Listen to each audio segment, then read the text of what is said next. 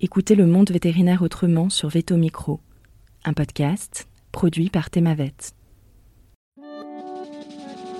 Bonjour, je suis Marine Slov, vétérinaire touche à tout, journaliste et fondatrice de ThémaVet. Moi, je suis Sophie Hulford, vétote multicasquette, et je me suis fixée comme objectif l'amélioration du quotidien des vétérinaires. Bienvenue sur la saison deux du podcast qui donne la parole aux vétérinaires. Vous entendrez ici des consoeurs et des confrères, praticiens ou non, raconter leur parcours professionnel, avec leurs réussites, leurs joies, leurs difficultés et leurs échecs aussi parfois. En se confiant sur une tranche de leur existence et en interrogeant leur quotidien professionnel, ils nous démontrent qu'il y a mille façons d'être vétérinaire. Nous avons voulu ici nous raconter tels que nous sommes vraiment. Parler de notre rapport au métier bien sûr, mais aussi et avant tout de notre rapport à la vie, à l'animal, à la planète. Ici, pas de tabou, pas de langue de bois et surtout pas de culpabilité. Vous êtes ici chez nous, mais surtout, vous êtes ici chez vous. Belle écoute! Bonjour à tous et à toutes. Aujourd'hui sur VétoMicro, j'accueille Cécile Mallet. Bonjour Cécile. Bonjour Sophie. Alors Cécile, tu es vétérinaire diplômée de Alfort en deux mille douze. Tu fais partie des personnes qui ont choisi dès ta sortie un travail de non-praticien en tant que conseillère technique chez Novartis, où tu évolueras pendant cinq ans au sein de différents postes. Tu entameras ensuite une mission de chef de gamme chez Audevard, où on aura l'occasion de se rencontrer, de travailler en binôme et de devenir amis. À l'époque, je te pose la question lors de ton entretien, quel métier tu ferais si tu n'étais pas vétérinaire ? Tu m'as répondu prof. Et c'est un an plus tard que tu entames une reconversion professionnelle pour l'enseignement. Après deux ans en tant qu'enseignante au collège, tu rejoins l'E N V T pour monter la première année post-bac commune aux écoles vétérinaires, où tu enseignes la bio, éco, santé. On aura l'occasion d'en parler, bien sûr. Cécile, tu es aussi maman de jumeaux, ce qui n'est pas chose facile, et tu as ainsi frôlé le burn-out parental. On pourra en parler d'ailleurs. Ce sont les chevaux, la photo et la rando qui te permettent de te détendre. Enfin, Cécile, tu as été mon mentor et une grande inspiration pour moi, et je suis certaine que tu l'es aujourd'hui pour un grand nombre de tes étudiants. C'est un honneur donc pour moi de t'avoir à mon micro. Commençons donc pour la question d'ouverture traditionnelle. Tu es prête ? Oui, je suis prête. Alors Cécile, pourquoi vétérinaire ? Alors contrairement à beaucoup, moi ça n'a pas forcément été euh, dès le début euh, un souhait de soigner des animaux, mais j'avais envie de d'aider les animaux, pas forcément en les soignant, mais j'avais envie de travailler pour les animaux. C'était très vague pour moi à l'époque, j'avoue. Et par contre, je savais que vétérinaire, ça pouvait être, euh, on pouvait être vétérinaire et euh, ne pas soigner les animaux, mais trouver d'autres manières de les aider. J'ai ma maman qui fait ça, donc je connaissais cette cette partie du, du travail. Et donc, tu peux détailler un petit peu. Donc, ta maman, elle est, elle fait quoi exactement ? Euh, ma mère travaille à l'A N S E S, donc elle s'occupe de la, de l'hygiène des aliments. Euh, donc c'est, c'est une façon de d'aider un petit peu, enfin, alors pas directement les animaux, mais euh, en tout cas j'avais cette notion que vétérinaire pouvait faire beaucoup de choses autres que soigner des animaux. Donc c'est un peu vers ça que j'avais envie de me diriger, mais j'étais pas du tout sûre de moi euh, et euh, j'avais aussi dans l'idée de peut-être faire prof euh, parce que j'aimais beaucoup cette partie-là. Je sais pas trop pourquoi d'ailleurs, c'était un peu flou à l'époque. Donc j'hésitais beaucoup entre ces deux choses-là et c'est un peu les opportunités qui m'ont fait euh, devenir vétérinaire. J'ai suivi une copine qui s'inscrivait pour euh, une prépa B C P S T. J'étais pas du tout sûre de faire ça et je l'ai suivie, j'ai été prise en prépa. Et euh, jusqu'au dernier moment euh, là-bas, enfin même avant de rentrer euh, en prépa, je me suis dit que j'allais jamais y arriver et que c'était pas pour moi. Mes profs m'avaient un peu découragée. Euh, et il se trouve que bah, je m'étais même inscrite à une fac euh, pour faire prof de bio en parallèle. Et finalement, euh, bah, j'ai, je suis rentrée dedans et ça m'a, tout, je suis tout de suite rentrée dedans. Vraiment, ça m'a vraiment plu. J'ai, moi, j'ai adoré ma prépa. Euh, et bah voilà, j'ai continué jusqu'au dernier moment même euh, au niveau du concours. Euh, j'ai hésité entre euh, entre euh, veto et agro. Euh, et finalement, c'était vraiment le côté animaux qui me plaisait. Donc, c'est pour ça que je suis partie euh, en veto.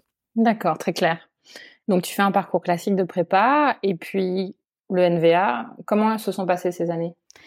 Euh, plutôt bien. Après, euh, c'est un peu une parenthèse. Moi, je l'ai vécu comme une adolescence tardive. J'étais très sage euh, au, au lycée, mais moins en école. Mais voilà, c'est après la prépa, je pense qu'il y en a beaucoup qui font ça.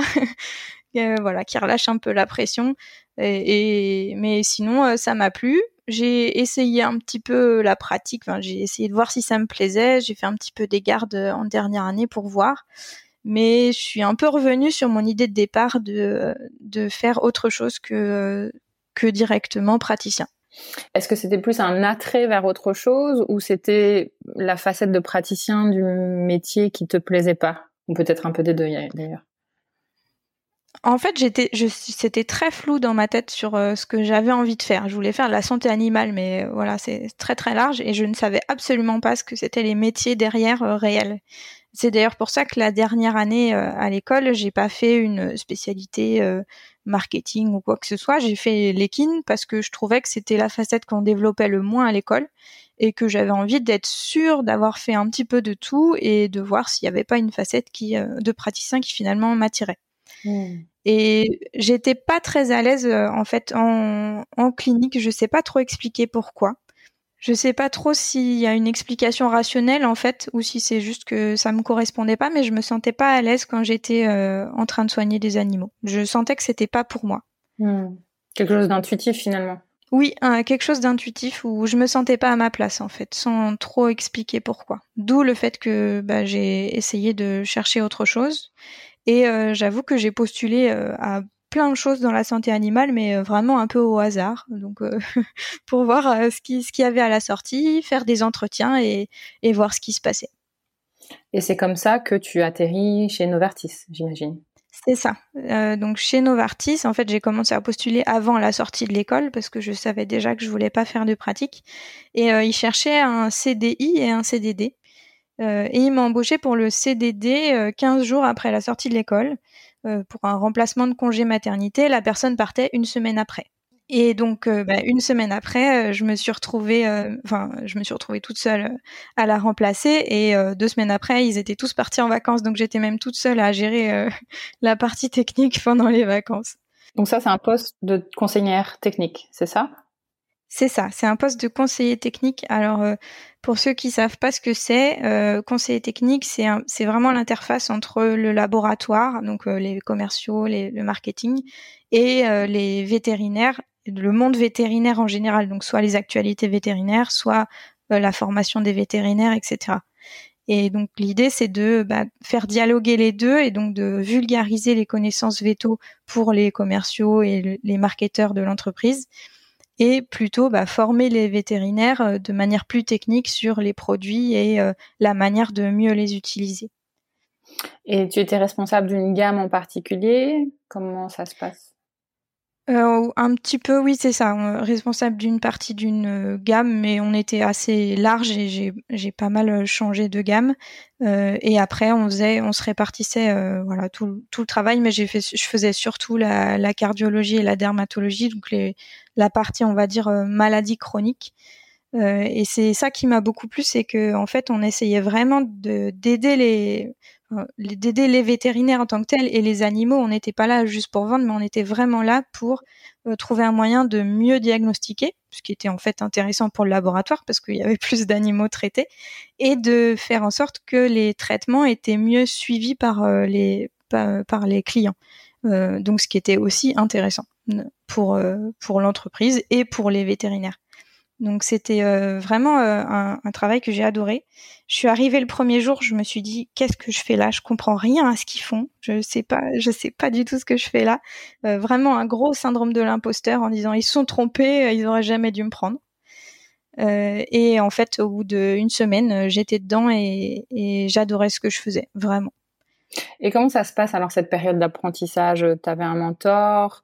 Est-ce que tu te sentais équipée en sortant de l'école pour ce poste ? Une fois que tu es rentrée dedans euh... Euh, je pense que j'étais pas du tout équipée sur... Enfin, j'étais équipée sur la partie, on va dire, euh, notionnelle. For... Enfin, forcément, en sortie d'école, on avait quand même des notions. Euh, sur la partie... Euh... Enfin, ce qu'on faisait comme travail... Pas du tout, forcément, parce que bah, je faisais de la formation, euh, je faisais des présentations, des choses comme ça. Euh, j'ai eu un mentor, qui, un manager qui m'a énormément aidée, que je remercie si euh, il écoute un jour, Jérôme. Euh, et ce qui était incroyable dans cette entreprise, c'est que vraiment, c'était le cas de tout le monde. Euh, l'idée, c'était de faire progresser les gens et les amener au meilleur de ce qu'ils pouvaient donner. Donc c'est, c'est pas valable dans toutes les entreprises, mais c'était c'est vraiment comme ça que j'ai été accueillie et, et du coup bah forcément je me suis vraiment épanouie dans dans cette entreprise-là. Super. Et donc de conseiller technique, après t'évolues sur différents postes, c'est bien ça ? Oui, c'est ça. Euh, alors déjà, euh, du coup, comme le C D D s'était bien passé, ils m'ont pris en C D I euh, par la suite. Ils avaient trouvé personne euh, sur le premier poste qu'ils avaient recruté, donc euh, bah, parfait pour moi, je suis restée. Et bah, forcément, euh, c'est aussi l'intérêt des entreprises, c'est qu'au fur et à mesure du temps, selon ce qu'on aime bien faire, euh, il est possible de faire des petites formations et de bah, progresser euh, sur différents domaines et donc de, de bifurquer un petit peu si on a envie. Il nous, il nous coach un petit peu aussi sur bah, essayer de réfléchir à euh, bah, quels sont nos atouts, quelles sont nos valeurs et euh, en quoi, enfin vers quoi se diriger pour euh, se sentir plus à sa place. Donc c'est vraiment intéressant, un peu comme un bilan de compétences mais euh, au sein de l'entreprise. Euh, ce qui était bien, c'est euh, que j'ai pu faire euh, des formations en management. Euh, et euh, donc euh, j'ai été chef des conseillers techniques pendant quelques temps euh, quand euh, Jérôme est parti faire euh, d'autres missions, mon chef justement. Euh, là j'ai eu un autre mentor qui m'a beaucoup aidé, qui était le P D G de l'entreprise directement et qui était un excellent manager aussi, euh, donc euh, où j'ai beaucoup beaucoup progressé. Euh, et je faisais aussi, j'ai fait aussi une petite formation de marketing en même temps, donc j'avais aussi des petites activités de marketing, euh, voilà, des petites euh, choses pour varier un peu. Et bah, je suis restée euh, presque cinq ans, donc euh, voilà, c'était l'idée aussi de varier et pas faire tout le temps la même chose. Euh, sachant que ma mission principale, ça restait bah, de faire euh, la partie conseiller technique, mais je m'amusais toujours autant parce que ça demandait beaucoup de créativité et on avait une grande liberté là-dessus. On faisait vraiment des formations Euh, sympa et qui pouvait plaire euh, voilà, à tout le monde. Donc euh, des fois je faisais des cluedo pour les commerciaux pour leur expliquer que l'audit c'était pas si simple à gérer, euh, et des fois je faisais des euh, euh, des formations euh, pour des vétérinaires où euh, bah, selon ce qu'ils décidaient on soignait pas le le chien pareil, donc euh, c'était hyper intéressant à construire et et voilà à, à construire vraiment depuis le début et et à réfléchir et à animer aussi. Mmh, super. Quel, euh, quels apprentissages tu retires de cette période ? euh, D'essayer de se poser régulièrement la question de, de qu'est-ce qu'on veut, est-ce, on, est-ce qu'on se sent à sa place déjà ? Parce que ça, ils m'ont vraiment laissé l'opportunité de faire ça et, et c'était intéressant et ça m'a vraiment permis d'exprimer tout ce que j'avais envie d'exprimer dans le travail et donc d'adorer mon travail. Hmm. Donc, cinq ans se passent, Elanco rachète Novartis. Ça, c'est une période un peu compliquée pour toi, il me semble. Ouais, c'est une période euh, émotionnellement euh, très très compliquée. Euh, faut s'imaginer que on, y avait une, deux cents personnes dans l'entreprise euh, chez Novartis et que sur les deux cents personnes, on propose un plan social à euh, cent quatre-vingt-dix, je crois. Mmh. Donc euh, voilà, c'est il y avait une il y avait une usine hein, qui était dans le lot, donc forcément euh, ça, tous les employés de l'usine avaient une proposition de plan social. Euh, sachant que juste avant, je m'étais inscrite au comité d'entreprise et juste j'ai pu suivre de près tout le, toute la négociation du plan social, et cetera. Ce qui est hyper intéressant, mais euh, très émotionnellement assez, euh, assez dur, hein, forcément. Parce que bah, y a des personnes qui ont euh, cinquante-cinq ans et il faut trouver une solution pour qu'ils ils tiennent le coup s'ils ne trouvent pas de travail derrière. Donc c'était assez dur. Euh, et c'était difficile euh, émotionnellement parce que bah, les gens exprimaient de tout, hein, de la colère, euh, d'autres euh, voilà étaient tristes. Il y avait vraiment beaucoup d'émotions euh, de, d'un gros changement euh, et d'un gros inconnu en fait. Euh, sachant que moi je faisais partie des personnes pour lesquelles on n'a pas proposé de plan social, donc euh, je me suis retrouvée à bah, devoir euh, de toute façon rester à mon poste et même un petit peu euh, être rétrogradée entre guillemets parce qu'il n'y avait plus besoin de manager d'équipe, donc je revenais à mon poste euh, initial sur lequel j'étais au départ en fait. Ouais, donc double, euh, double peine quoi. Oui, c'est ça, double peine. Cette période de, de réflexion du coup, elle dure combien de temps ? Euh, le, le rachat, ça a été très très long en France mmh. parce que il euh, y avait déjà un plan social en fait chez euh, pas Elanco mais chez Lily, donc euh, mmh. euh, ils étaient euh, qui est la filiale euh, en, en humaine, euh, donc ils attendaient que le plan social soit fini avant de commencer le nôtre, donc je crois qu'on a attendu euh, un an et demi avant que ce soit euh, bouclé, donc c'est quand même très très long dans l'incertitude. Alors là, ce que ça m'a appris, c'est que en fait euh, l'incertitude, il faut pas forcément euh, Enfin, il faut continuer sa vie en fait, parce que si on la met en pause et qu'on fait rien pendant ce temps-là, on s'en sort pas, parce que ça peut durer. Et surtout, ça peut recommencer. L'histoire a montré que derrière, Elanco s'est refait euh, racheter ou a re-racheté. Enfin bref, ça, ça ne s'arrête jamais. Euh, donc, il faut surtout pas euh, voilà, se, se focaliser là-dessus. Il faut continuer sa vie et puis on verra bien où ça mène. Euh, après, ça a été mon choix de de pas rester parce que bah, bah comme j'étais euh, voilà un petit peu rétrogradée et que pour le coup, je connaissais très bien mon travail, euh, mais j'avais un petit peu aussi envie de changement à ce moment-là, vu que je voyais tout le monde changer de métier ou de vie.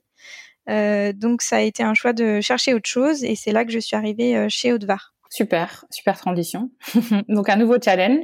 Euh, oui, un nouveau challenge. Donc là, c'était pas le même poste. Euh, déjà, c'était du marketing, euh, donc chef de gamme, et puis euh, conseiller technique. Euh, tu étais conseiller technique là-bas, pour ouais. le coup. Euh, Et euh, c'était pour faire chef de gamme pour toute l'Europe. Donc, euh, j'élargissais. J'étais plutôt sur la France avant. J'avais quelques missions Europe, mais pas tant que ça. Donc là, ça demandait euh, voilà, des voyages un peu plus à l'étranger, plus parler en anglais, ce qui a été euh, pas évident quand c'était vraiment tous les jours. Mais ça vient. Quand on le fait tous les jours, ça finit par venir. Euh, et voilà, bon, un, un gros challenge, mais très intéressant euh, une fois encore, oui. Est-ce que tu peux peut-être expliquer pour ceux qui nous écoutent euh, en quoi ça consiste, chef de gamme ? Oui, donc là, c'est la partie plutôt marketing. Donc, c'est euh, l'idée, c'est de réfléchir quand on a une partie des produits à comment, pour le coup, euh, faire en sorte qu'ils soient, qu'ils soient vendus euh, de manière optimale et, et plus vendus, si possible, pour l'entreprise. Donc, ça va être tout ce qui est, par exemple, ca- campagne de publicité, euh, une opération, euh, market- enfin, une opération de vente ou ce genre de choses. On réfléchit à toutes ces choses-là et comment mettre en valeur le produit, par exemple. Très bien, très clair. Et donc, ça, ça dure un an, mais à quel moment tu considères, tu commences à te dire hm, « peut-être que, peut-être qu'il faut que je fasse autre chose ». Euh, alors, c'est parti d'un, euh, de, pour le coup, de, de quelque chose qui s'est passé en privé. J'ai eu deux décès euh, coup sur coup dans ma famille euh, assez tôt, en fait, dans l'année, euh, quand je commence. Ça m'a un peu remis en question, mais je m'en suis pas trop rendu compte à ce moment-là. Et en fait, j'ai eu, il y a eu aussi dans le travail deux choses, c'est que déjà j'ai vu, il y a eu des, des personnes qui euh, qui sont parties de l'entreprise, pas de leur fait pour le coup, donc euh, il y a eu des un côté aussi un peu négatif qui me rappelait beaucoup ce qui s'était passé chez Novartis, donc euh, qui m'a un peu mis en insécurité pour le coup. Euh, et il y a eu le fait que bah, c'était une mission assez euh, nouvelle, c'était un nouveau produit qu'on récupérait, donc euh, euh, c'était une mission qui n'était pas toujours avec un cadre très précis, c'était volontaire, hein, mais pour le coup, j'avais une autre insécurité là-dessus sur euh, la limite de mon poste et qu'est-ce que je devais faire ou pas faire, euh, et qui fait que bah, voilà, je pense que la totalité de ces ingrédients-là ont fait que je me suis posé la question, j'ai fait la démarche de ce que j'avais déjà fait dans mon précédent travail et que j'avais appris en management, de réfléchir à ce que j'avais envie de faire, à faire un petit euh, un petit bilan de compétences sur là où j'en étais et si voilà si si j'étais à ma place et si ça me convenait ou pas. Euh, un autre ingrédient, c'est que euh, ces deux ces deux euh, euh, emplois que j'avais eus jusqu'à maintenant, c'était des emplois où on Euh, voyageait énormément et tu, tu l'as fait aussi. Mmh. Euh, ça veut dire euh, dormir à l'hôtel euh, trois jours par semaine, euh, toutes les semaines quasiment.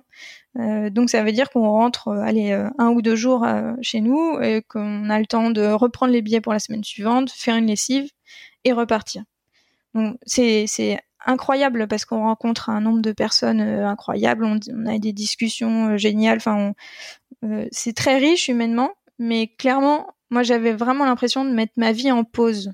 Euh, c'est vraiment la sensation que j'avais, c'est-à-dire que les autres personnes que je voyais, mes copains, euh, qui faisaient autre chose, ils avaient leur vie le week-end, ils faisaient des choses, ils faisaient des sorties, et ça, moi, je pouvais pas le faire parce que j'étais pas là. Et surtout, j'ai en fait, j'étais en représentation devant des, bah, des, des vétos ou d'autres personnes dans des congrès, et cetera, de, du matin jusqu'au soir, du petit déjeuner en fait à l'hôtel jusqu'à vingt-trois heures quand on finissait les conférences. Donc c'est vrai que ça, euh, c'était quand même assez assez lourd et c'est une des choses aussi qui m'a fait changer. J'ai adoré le faire, mais voilà, je l'ai fait à peu près six ans et ça, ça je trouvais ça suffisant. Mmh. Et prof, c'était une évidence du coup pour toi parce que c'était une idée que tu avais depuis longtemps ou t'as considéré d'autres d'autres choses ? Euh, je suis pas forcément partie du métier prof. Alors je m'étais dit en effet, et c'est ce que je t'avais dit à l'entretien chez euh, chez Audevard, c'est que je m'étais mis dans un, to- un coin de la tête, je sais pas pourquoi, que avant mes quarante ans, je serais prof. Donc euh, forcément, c'est un métier qui est venu. Mais j'ai vraiment fait le travail avant de réfléchir à euh, voilà sur qu'est-ce que, c'était quoi mes points forts, qu'est-ce que j'aimais faire, euh, qu'est-ce que j'aimais pas faire dans les dans les jobs que j'avais eu avant, euh, et vraiment quelles étaient mes valeurs, qu'est-ce que j'avais, qu'est-ce qui qu'est-ce qui me convenait comme valeur. Et je suis vraiment partie de ça pour revenir. C'est revenu sur prof, mais c'était presque un hasard, enfin pas tout à fait, je pense. Mais, mais voilà, c'est comme ça que je me suis décidée, en prenant un long moment vraiment pour peser le pour et le contre, parce que bah il y a pas de, de boulot parfait, ça n'existe pas, et j'en ai conscience et j'en avais conscience. Euh, faut s'imaginer que je divisais mon salaire par plus que deux, hein, forcément. Euh, donc euh, c'était c'était il y avait beaucoup d'autres inconvénients. C'est pas un métier facile, le public est pas facile, mais c'est pour le coup par rapport à mes valeurs, ça me convenait mieux. Euh, j'avais vraiment envie de Bah de transmettre des valeurs, alors notamment euh, pour la partie biologie, c'était aussi la partie vraiment écologie qui m'intéressait d'être, enfin de, de transmettre et, et de transmettre à, en me disant à des jeunes, ils sont peut-être plus sensibles et en tout cas ils sont plus euh, prêts à faire quelque chose sur cette partie-là, donc c'était aussi cette partie-là que j'avais envie de transmettre. Mmh, ok. Donc une valeur transmission qui est très forte chez toi. Oui, je pense. Euh, et après, dans les dans les compétences qui que je, vraiment qui me qui étaient fortes chez moi, c'était la créativité. J'a, j'adore faire des choses euh, qui sortent un peu de l'ordinaire ou qui voilà. Et, et dans la dans la formation, c'est vraiment quelque chose que que je retrouvais et que je pouvais faire. Mmh. Donc ça, c'est aussi euh, une des choses que je pouvais mettre en avant. Après, il y avait plein d'autres manières de le faire. Euh, même en restant au milieu véto, j'aurais pu retourner conseiller technique. Mais pour le coup, j'avais envie d'arrêter les, les déplacements et voilà, c'était, c'était pas possible avec ce, ce boulot-là. Mmh, ok, ok. Donc, qui dit prof dit forcément à minima CAPES, je pense. Toi, oui, tu décides de faire CAPES et euh, la grègue. Peut-être expliquer déjà euh, comment ça se passe, euh, ce que représente l'un, ce que représente l'autre. Oui, euh, bah, en gros, c'est, les deux, c'est des diplômes pour, euh, pour être enseignant. Euh, donc, sachant que bah, le, l'agrégation, déjà, on est un petit peu mieux payé euh, pour faire la même chose, on fait un petit peu moins d'heures euh, et bah, on, on a plus de chances de faire des niveaux un peu plus élevés, type au moins lycée, voire post-bac, que juste avec le CAPES. Euh, pour le coup, il euh, y a aussi l'option de faire contractuel, hein, on peut faire prof contractuel, euh, donc sans avoir de diplôme, c'est une autre possibilité. Et le gros inconvénient du CAPES et de la grègue, c'est qu'on retombe dans le système de points, vous avez peut-être entendu parler de ça, mais euh, les points où on est basculé euh, quelque part en France euh, euh, avec un nombre de points, sachant qu'on commence à quatorze points et que pour quitter la région parisienne, il en faut six cents ou huit cents, donc euh, on est quasiment en région parisienne euh, au début. Euh, ça, c'était pas trop un frein parce que moi, j'avais alors déjà pas forcément d'attache à ce moment-là et euh, et puis que j'étais en région parisienne, donc euh, c'était pas trop un problème. Euh, et alors, euh, je me suis inscrite au CAPES. Euh, en fait, je pensais vraiment passer d'abord le CAPES et puis voir peut-être plus tard pour la grègue, mais il se trouve qu'au niveau du timing, en fait, on, alors déjà on s'inscrit en octobre, on passe les euh, écrits euh, des deux épreuves, c'est un peu comme euh, les concours agro-véto, hein. On passe les écrits des épreuves au mois de mars, et en fait, les écrits de la grègue sont deux semaines avant les écrits du CAPES. Et puis après, il y a les oraux en mai-juin. Et en fait, j'ai, je me suis inscrite à la grègue en me disant que de toute façon, ce serait un entraînement pour le CAPES. En disant, comme ça, je ferai les écrits euh, pour m'entraîner, pour voir, et puis ensuite, je ferai les écrits du CAPES. Euh, sachant que du coup, j'ai pas du tout regardé ce que c'était les épreuves orales de la grègue, mais pas du tout. Euh, voilà, c'était, je, je, suis, je me suis dit que c'était pas possible, donc euh, je m'y attendais pas du tout. Et je me suis inscrite en candidat libre, hein, donc euh, c'est, à ces deux épreuves, en m'inscrivant au C N E D euh, pour avoir des bases de, de cours. J'avais mes cours de prépa, mais bon, c'est... Je voulais être sûre que ce soit toujours à jour déjà. Euh, voilà, fallait se replonger dans la géologie, tout ça. Voilà. Donc ça n'a pas été, euh, ça n'a pas été évident. Et si c'était à refaire, tu le referais de cette manière ? euh, En tout cas, avec les cartes que j'avais à ce moment-là, oui, je pense. Hmm. Et donc tu rappelles, bah, rappelle-nous comment donc tu réussis, les, enfin tu réussis le CAPES évidemment. Et puis, oui. Tu passes pas les oraux de la grègue cette année-là, il me semble. Si, si, si. En fait, euh, ça, je m'y attendais pas du tout. Alors déjà, j'ai eu beaucoup de chance. J'ai eu mon prof de prépa euh, qui m'a acceptée au fond de sa classe pendant la fin de l'année. Euh, euh, donc, j'ai pu suivre un peu des cours pour m- aussi me remettre un peu dedans. Je pouvais même aller là, au fond de sa salle de T P pour euh, disséquer mes escargots si j'avais envie, donc euh, c'était euh, vraiment une grande aide déjà, donc euh, ça, ça m'a beaucoup beaucoup aidée. Mais sinon j'étais toute seule à travailler, hein, à, à envoyer quelques devoirs au C N E D, mais euh, voilà, c'était vraiment euh, pas évident. Mais et on a quand même un gros avantage euh, en étant en veto, c'est qu'on l'a déjà fait une fois et ça change tout. Alors c'est dur de s'y remettre, mais on a été capable une fois de le faire et, et du coup on est capable de le refaire même dix ans plus tard. Même si on sait plus ce que c'est qu'une cellule, ça revient, promis.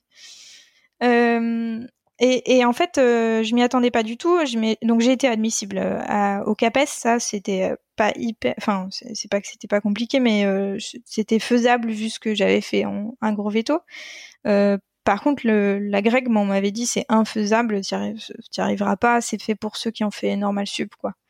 Euh, mais il se trouve que j'ai été admissible aux, aux écrits, enfin euh, donc, donc aux oraux. Donc je passais aux oraux, sauf que j'avais rien regardé euh, de ce qui se passait. C'était un mois plus tard, donc euh, c'était compliqué, sachant que les épreuves c'est c'est un peu le Koh lantha de la biologie, hein. Il y a il y a Euh, je crois qu'on fait dix heures de travaux pratiques au total, euh, de, dont six heures d'affilée sur une épreuve, euh, avec cinquante pages de dossiers à remplir pendant ce temps-là. Donc, euh, c'est, c'est vraiment quelque chose de très, très compliqué. Plus, euh, y a, y a, enfin, il faut préparer en fait de, des cours universitaires après, des séances de cours universitaires.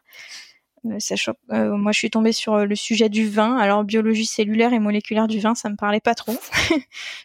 Euh, mais le, l'autre intérêt de faire ça plus tard, après avoir fait d'autres choses, c'est qu'on a quand même du recul et on est capable, de, je pense, de voilà, de, de de trouver des moyens de de rebondir en fait. Euh, et je pense qu'en sortie de, enfin d'école, enfin des, pas d'école, mais en sortie même de de classe prépa, on n'a pas encore euh, ces éléments-là, et après on est capable de le faire. Donc j'ai pas été euh, admise à la grecque, j'ai été admise au CAPES à la première année, pas à la grecque, de pas beaucoup. J'étais pas loin, mais je l'ai pas eu. Et donc je l'ai repassé l'année suivante. Est-ce que donc tu penses que tes ton parcours professionnel plus que tes études t'ont préparé à ces épreuves? Euh, quand même beaucoup les études, hein, parce que ouais. Pour le coup, dans le côté notionnel, euh, mais c'est plus la, la prépa, hein, où pour le coup on retrouve vraiment les mêmes les mêmes notions. Forcément, c'était pour faire de la, la biologie et de la géologie, donc euh, c'était euh, ça, ça m'a beaucoup aidé sur le notionnel et sur la préparation, sur le sur le fait de bah, déjà savoir faire une synthèse, par exemple. Euh, ça, c'est quelque chose qu'on apprend plutôt en, en prépa. Euh, et après, le côté veto, c'est vraiment, et le côté professionnel, c'est plutôt sur la maturité. Déjà savoir, euh, j'avais, j'avais beaucoup, enfin, j'avais beaucoup travaillé le fait de parler en public. Donc ça, c'est des choses sur lesquelles j'étais beaucoup plus à l'aise après. D'accord. Et donc, pour continuer dans la, dans la séquence, donc, tu as réussi le CAPES, tu rentres dans un collège l'année où tu prépares ton agrég. C'est ça. En fait, quand on euh, passe, enfin, quand on réussit le CAPES ou l'agrég, on a une année qu'on, où on est stagiaire. Alors, ça va encore changer, je crois, mais euh, c'est, et c'est-à-dire qu'en fait, on a une, cl- enfin, on a quelques classes. Alors moi, c'était au collège, mais ça peut être au lycée. Euh, mais on n'a pas un temps plein de profs. On a la moitié du temps où on est devant nos classes et on a vraiment nos classes. On est vraiment leur euh, leur prof toute l'année. Et l'autre la, l'autre moitié du temps, on est encore à la fac. C'est c'est un M deux en fait qu'on fait en même temps à la fac sur euh, un peu les sciences de l'éducation, on va dire. Donc c'est plus sur le côté vraiment pédagogie et comment euh, voilà comment interagir, euh, comment se placer dans une classe, euh, voilà, qui est en même temps. Qui m'aident beaucoup, hein, parce que cette partie-là, pour le coup, euh, autre côté notionnel, euh, alors je l'avais un peu travaillé parce que j'avais repris les manuels scolaires pour euh, le CAPES, parce que c'est ce qu'ils demandent, j'avais compris un petit peu, mais euh, enfin, il faut vraiment être un peu coaché, hein, pour arriver dans une classe au début, sachant qu'ils savent très bien, en plus, les collégiens, qu'on reste qu'un an, donc euh, autant dire que c'est pas évident la première année du tout. Moi, ça a été quoi les challenges, tes principaux challenges pendant cette période ? Euh, alors j'ai fait deux ans au collège et euh, alors c'est c'est une super école, hein, pour apprendre, parce que en fait avec des collégiens il faut, et surtout en biologie, sachant que c'est en général, enfin en S V T c'est pas la matière qui est principale, hein, ils ont pas beaucoup d'heures avec nous dans la semaine, euh, donc bah des fois ça passe un peu au-dessus de la jambe, on va dire. euh, donc il faut il faut vraiment que il euh, y ait pas trois minutes de pause dans le cours, c'est-à-dire qu'il faut qu'on prévoie tout ce qui se passe pendant, à, à la minute près pendant le cours. Il faut pas de temps mort, en fait. Donc, ça veut dire qu'il faut rythmer ce qu'on fait d'une manière très, très, très précise et, et, euh, et, voilà, et rigoureuse et la tenir. Parce que si on laisse un, un brouhaha ou un flou s'installer, c'est fini. Enfin, c'est fini. C'est, c'est difficile à rattraper, on va dire. Donc, euh, ça m'apprend beaucoup sur euh, voilà le, cette partie enseignement et la partie vulgarisation, forcément, parce que bah, là, il faut la pousser encore plus que ce que je faisais en labo pharmaceutique. Hein. Euh, les commerciaux, ils n'étaient pas vétos, mais ils avaient, ils étaient adultes, on va dire. Là, il faut vraiment redescendre d'un niveau en dessous, mais c'est, je trouve ça très intéressant d'essayer de trouver des clés pour... Euh, pour justement bah, déjà intéresser un public compliqué. J'étais euh, la deuxième année, j'étais en, en, en R E P, hein, donc euh, j'étais dans une zone, compl- enfin pas en R E P, mais dans, j'étais à, à Créteil dans une zone un peu compliquée. Euh, donc voilà, faut trouver des moyens de les intéresser et, et de, pour certains, ça marche, pas pour tous, mais c'est un, une des choses aussi qu'il faut apprendre, c'est que c'est que bah on n'y arrivera pas avec tout le monde, mais en fait on, c'est pas possible. Donc, il faut savoir lâcher prise et, et profiter des petites victoires qu'on a euh, certaines fois. Euh, après, c'est très euh, émotionnellement euh, difficile hein, parce qu'on a des situations euh, de, d'élèves qui sont très compliquées. Il y en a qui sont vraiment difficiles à gérer. Euh, et euh, souvent, à la fin de la journée, euh, je mettais au moins une heure à, à redescendre de toutes les émotions qui m'avaient transmises pendant la journée. Parce qu'au collège, ils vivent plein d'émotions et ça, c'était, c'était pas évident à, à gérer, ouais. Et donc, en même temps que, que cette année-là, en effet, j'avais un petit peu de temps libre parce que la fac, j'avais pas besoin de suivre tous les cours. Et donc, pendant ces petits temps libres, eh ben, je continuais à, à, à revoir euh, bah, les notions pour euh, l'agrégation, pour la repasser une deuxième fois. Il y a des moments où tu t'es dit euh, « Qu'est-ce que je fous là ?»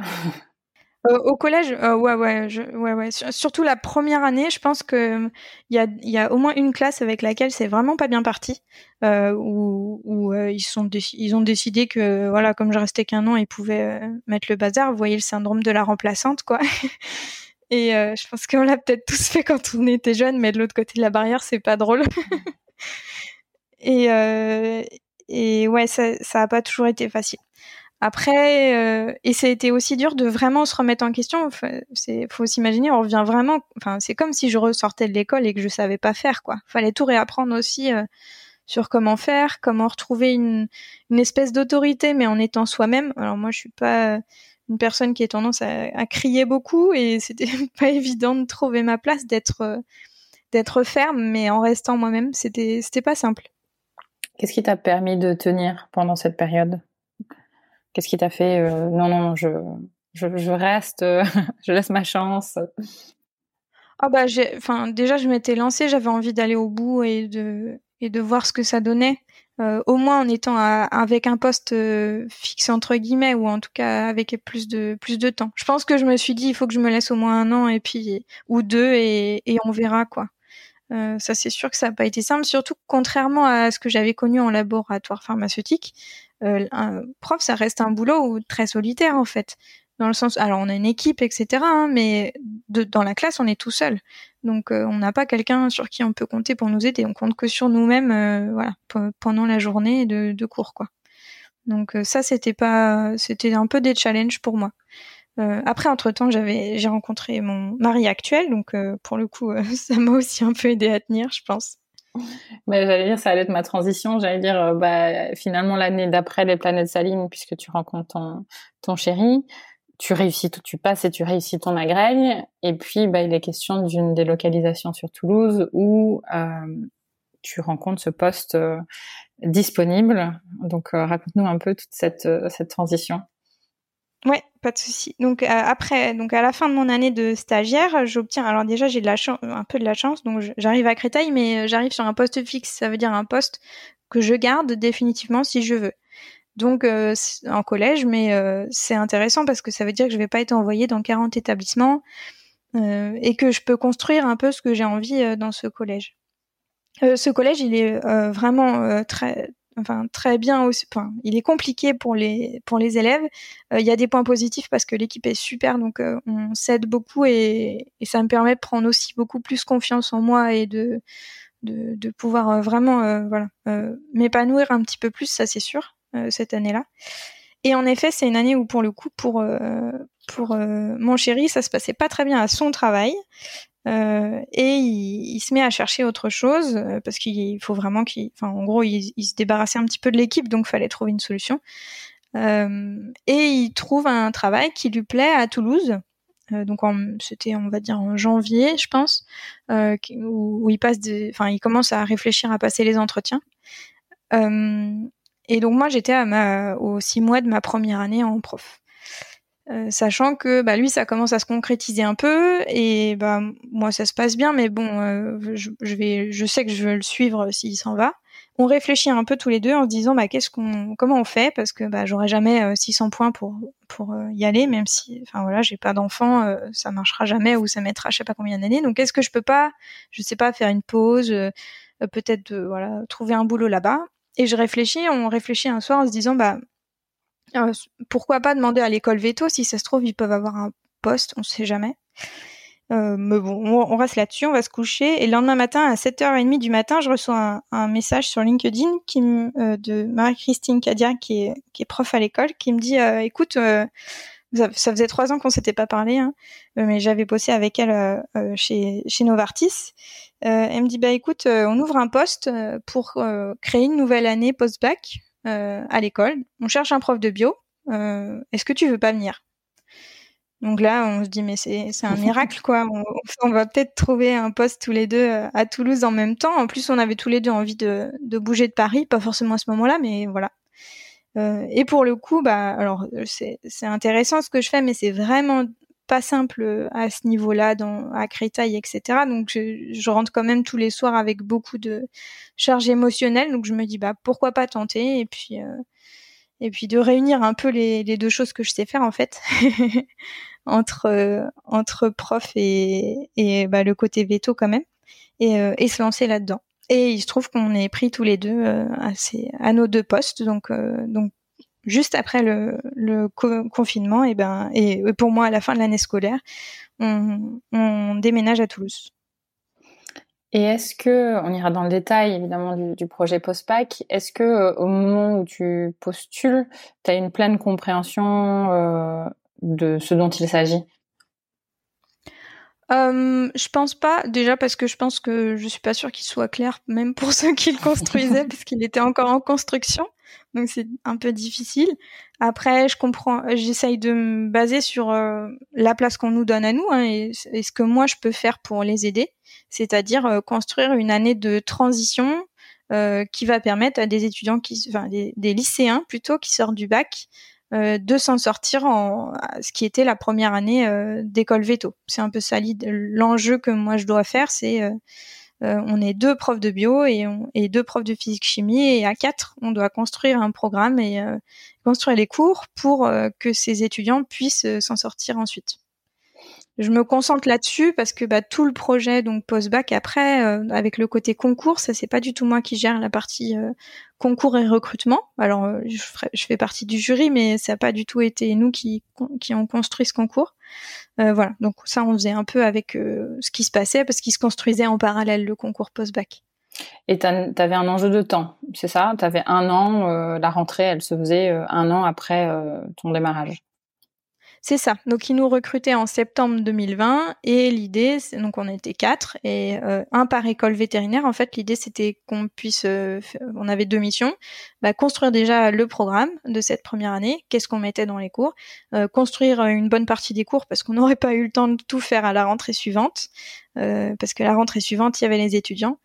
Euh, et il y avait aussi bah, préparer l'arrivée dans notre école, donc moi c'était Toulouse, euh, de cette première année, parce que bah, c'est forcément, hein, donc ça a été, c'est une décision ministérielle, hein, de, de faire euh, ces, cette première année post-bac, mais dans les écoles il fallait pouvoir euh, bah, faire de la place, euh, trouver des locaux, acheter le matériel de T P, vérifier qu'on puisse avoir une salle de T P ou pas, on n'en a pas forcément eu tout de suite, euh, voilà, donc euh, faire voir la faisabilité dans l'école et essayer de, de bouger un peu les lignes euh, s'il y avait besoin dans les écoles.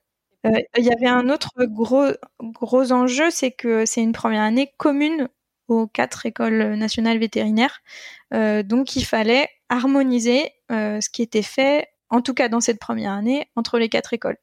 La grosse difficulté qu'on avait, c'est que les années suivantes ne sont pas harmonisées, euh, enfin pour certaines choses, bien sûr, les notions principales y sont, mais pas forcément à la ligne près, vu que ça fait des, des dizaines ou des, enfin, ça fait au moins une dizaine d'années qu'ils font ce programme-là dans les écoles véto, euh, et qui, il a forcément divergé selon les enseignants, et cetera. Il n'y a pas de travail, co- enfin, en tout cas, il n'y avait pas de, de construction commune des cours à partir de la première année d'école véto. Donc c'était, il fallait trouver un moyen de, euh, bah, essayer de, voilà, trouver le juste milieu et essayer de faire les bons choix dans les, dans les notions qu'on faisait pour que, bah, tout le monde soit content, mais qu'on n'empiète pas sur le programme des années suivantes. C'était pas le but non plus. Et donc, vous construisiez tout ça à quatre, et il y avait, il y a un organisme qui, qui validait tout ça. Comment ça se, enfin, comment ça se passait, enfin, comment s'est passée l'année, en gros, euh, sur toute cette construction?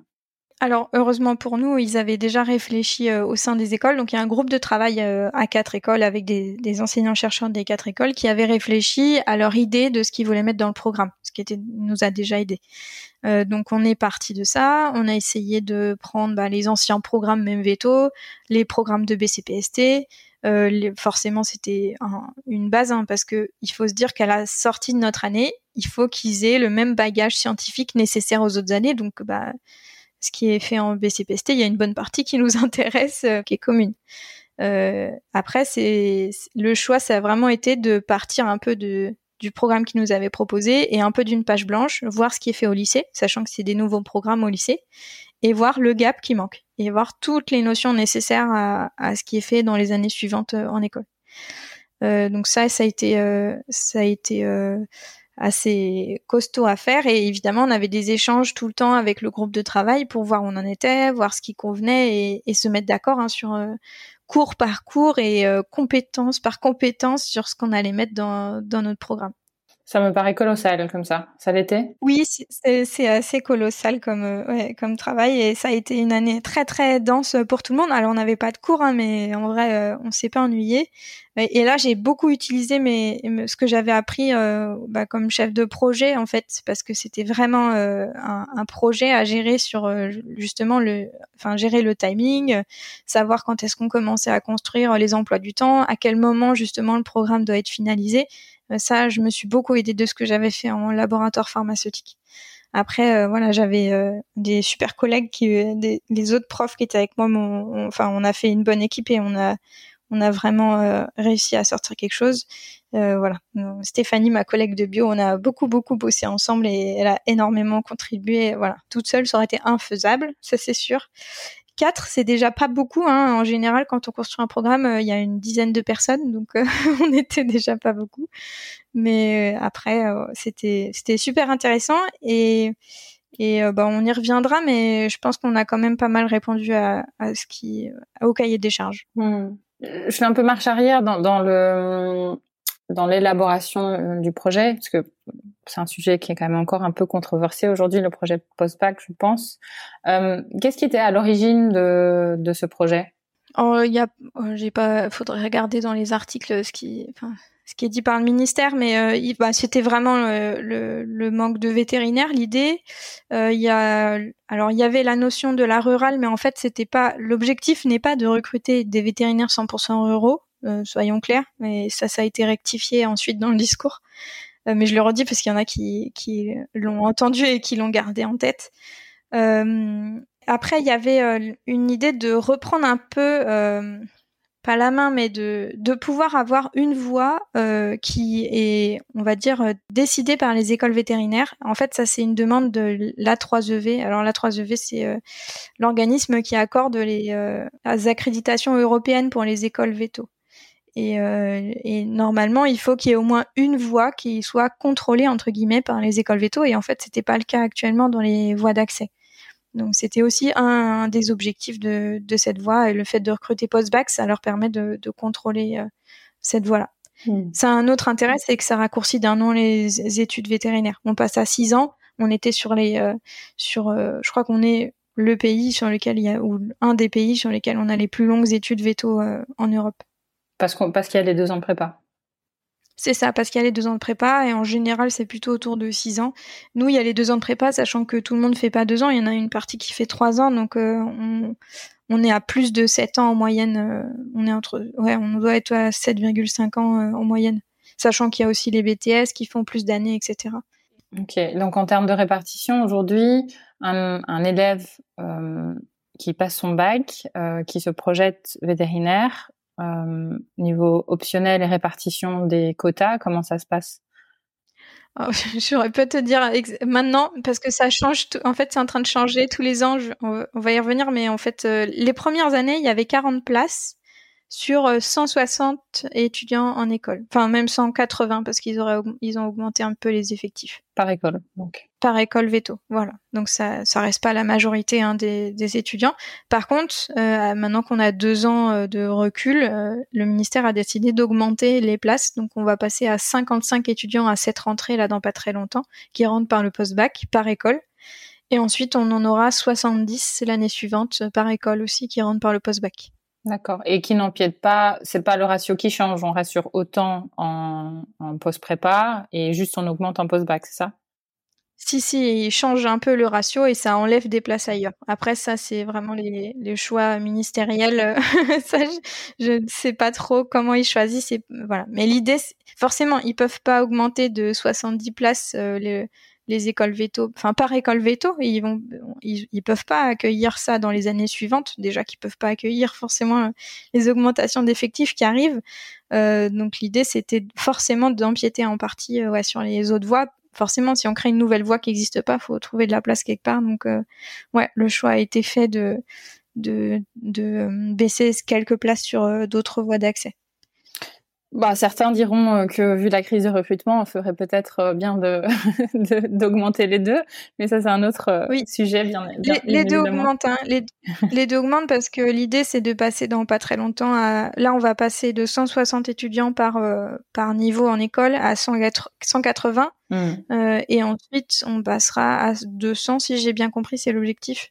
Donc, on va quand même augmenter, continuer à augmenter par école, euh, avec le fait que derrière, il y a un vrai souci sur le fait de pouvoir accueillir ces étudiants et les former correctement, sachant que les moyens ne vont pas augmenter d'autant que du nombre d'étudiants qui arrivent par, pour les écoles. Donc, euh, voilà, c'est, c'est, se pose la question de comment les accueillir, aussi bien dans les locaux que euh, qui va faire les enseignements. Donc, euh, c'est ça va venir, mais c'est sûr que c'est pas si simple de, je pense, de bouger les effectifs dans les écoles comme ça aussi rapidement. Mmh. Et puis on peut basculer sur le sujet des écoles, des écoles privées, mais on n'ira peut-être pas là-dessus aujourd'hui.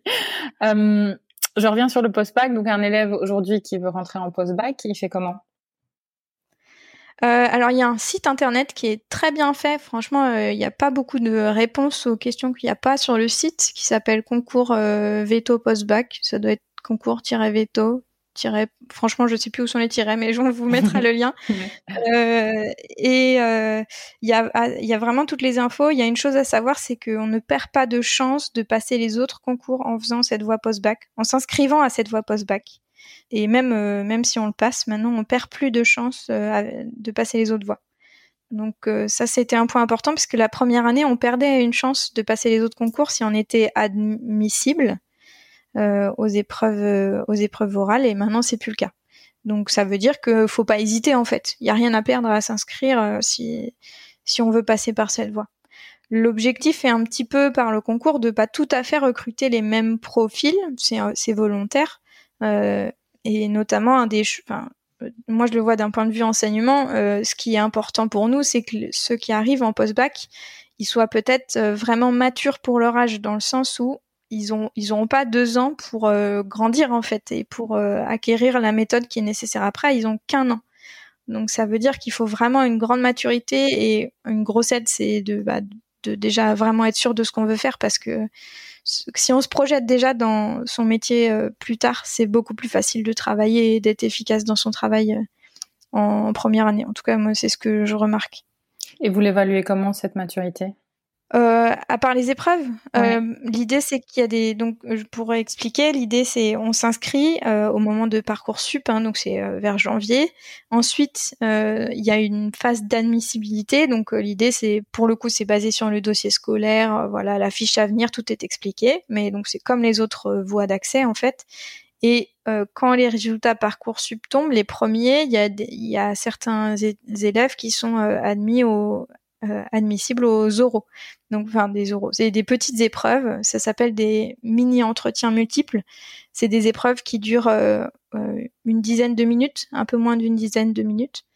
Euh, et l'idée, c'est de, avec sept petites épreuves différentes, de justement euh, bah, essayer de, de départager les, les futurs étudiants. Et il y a plusieurs épreuves orales, ce qui permet quand même de, de déceler un petit peu euh, voilà, la, la, le côté maturité. Il y a pas mal de, de critères là-dessus qui sont, qui sont recherchés en tout cas. Mmh. Et bah, je le disais juste avant, c'est un sujet qui reste quand même controversé, qui divise un peu. Euh, pourquoi est-ce que tu penses que c'est le cas ? Peut-être juste de la m- mal compréhension de ce que, des enjeux ? Euh, peut-être. Après, le cursus veto, il a évolué. Enfin, si on regarde euh, à peu près tous les dix ans, il y a une évolution, on va dire. Avant, c'était la prépa veto, et cetera. Donc, il y a des changements. Il y en a assez. Enfin, il y en a de temps en temps. Et je crois qu'à chaque fois, il y a le côté. Euh, enfin, c'est nouveau, donc ça fait peur déjà. On n'a pas connu. Et euh, le côté prépa, il y a un côté un peu. Enfin, il y a un côté euh, excellence dans le sens où c'est ce qu'on nous a appris, quoi, à être le meilleur, à dépasser les autres pour euh, pour avoir notre concours. Sinon, on n'a pas notre concours. Et je pense que certains ont peur de que ça se perde avec euh, la prépa euh, et, et que les étudiants se disent euh, c'est bon, on est rentré, euh, de toute façon, on va faire la fête et et c'est fini, quoi. Enfin, en gros, on va pas bosser après le bac. Alors là, je peux contredire tout de suite que les, les étudiants de, qui ont fait la première année peuvent contredire que, alors ça reste, il n'y a pas la pression d'un concours parce qu'ils l'ont déjà. Par contre, il y a la pression de réussir son année parce que s'ils valident pas une matière, ils redoublent leur année.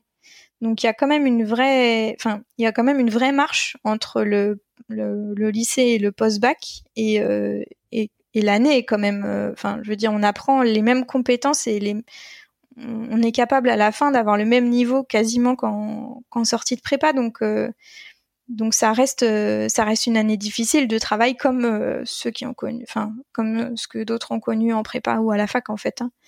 Donc ça, il y a pas trop de différence. La différence, c'est le côté euh, ouais, con- concours et classement. Ça, il y a pas forcément de classement nécessaire, enfin à la fin de l'année, et, et ça c'est différent. Euh, après, moi, mon objectif en tant que voilà prof recruté là-bas, ça a été vraiment de juste de me dire, moi, j'y peux rien. C'est pas moi qui ai décidé euh, que cette voie allait exister. Et euh, politiquement, euh, voilà, c'est, c'est c'est pas mon choix à moi, mais je suis là. Et mon objectif, c'est de faire en sorte que les étudiants, ils arrivent à s'en sortir en école veto comme les autres. Euh, et qu'il n'y ait pas de différence en fait. Enfin, c'est, c'est pas forcément les mêmes profils, hein, donc il y a forcément des différences, mais que dans le, en tout cas, qu'ils soient pas à la fin de la, la deuxième. Maintenant, on appelle ça la A deux, euh, la première année d'école veto, euh, qu'à la fin de la A deux, ils se retrouvent pas à, bah, je sais pas, euh, tous redoubler ou à pas s'en sortir, quoi. C'est l'idée qu'ils puissent s'en sortir comme les autres et que presque euh, au bout de deux ans, on n'arrive pas à les distinguer des autres.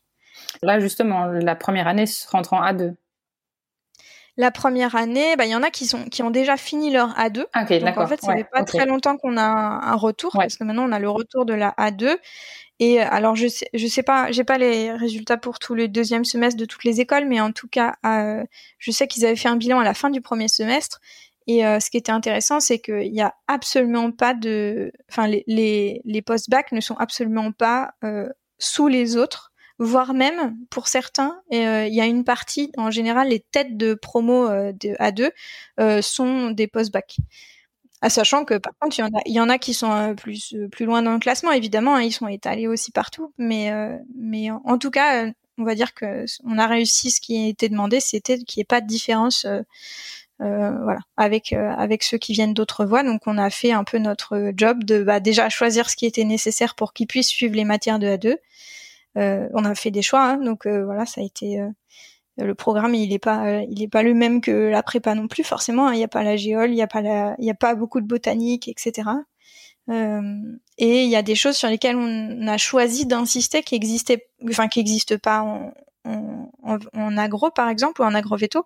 Euh, voilà, il y a des choses où on a, on a beaucoup plus axé en fait sur le, sur le, le métier après et les besoins après. Il y a un gros, gros effort des collègues de physique-chimie, par exemple, que tout soit appliqué à ce qui va leur servir plus tard.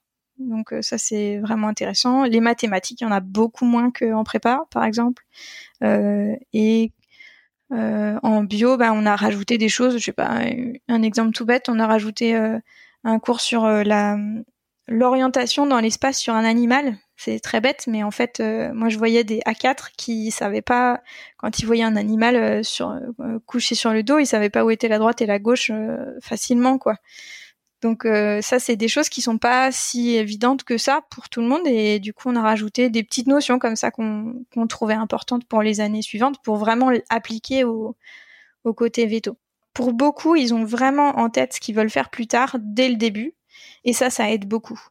Ça aide beaucoup à leur motivation et ça aide beaucoup à, à ce qu'ils réussissent, en fait. D'avoir en tête vraiment, euh, voilà, je suis là et faut, faut que j'y arrive parce que, euh, parce que je veux vraiment faire veto.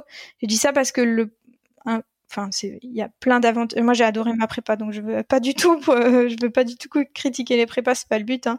Mais c'est vrai que pour le coup, pour avoir rencontré des étudiants de prépa quand j'y suis retournée il y a pas très longtemps, le risque du concours, c'est que on se focalise sur le concours parce que c'est notre objectif et que finalement notre carrière après et ce qu'on veut faire, c'est pas c'est pas l'objectif euh, euh, immédiat, quoi. Donc on l'oublie un peu. Je me souviens qu'ils avaient pas forcément envie d'entendre parler du métier de veto euh, parce que euh, parce que c'était c'était pas la priorité. C'était d'abord le concours et ensuite on parlera veto.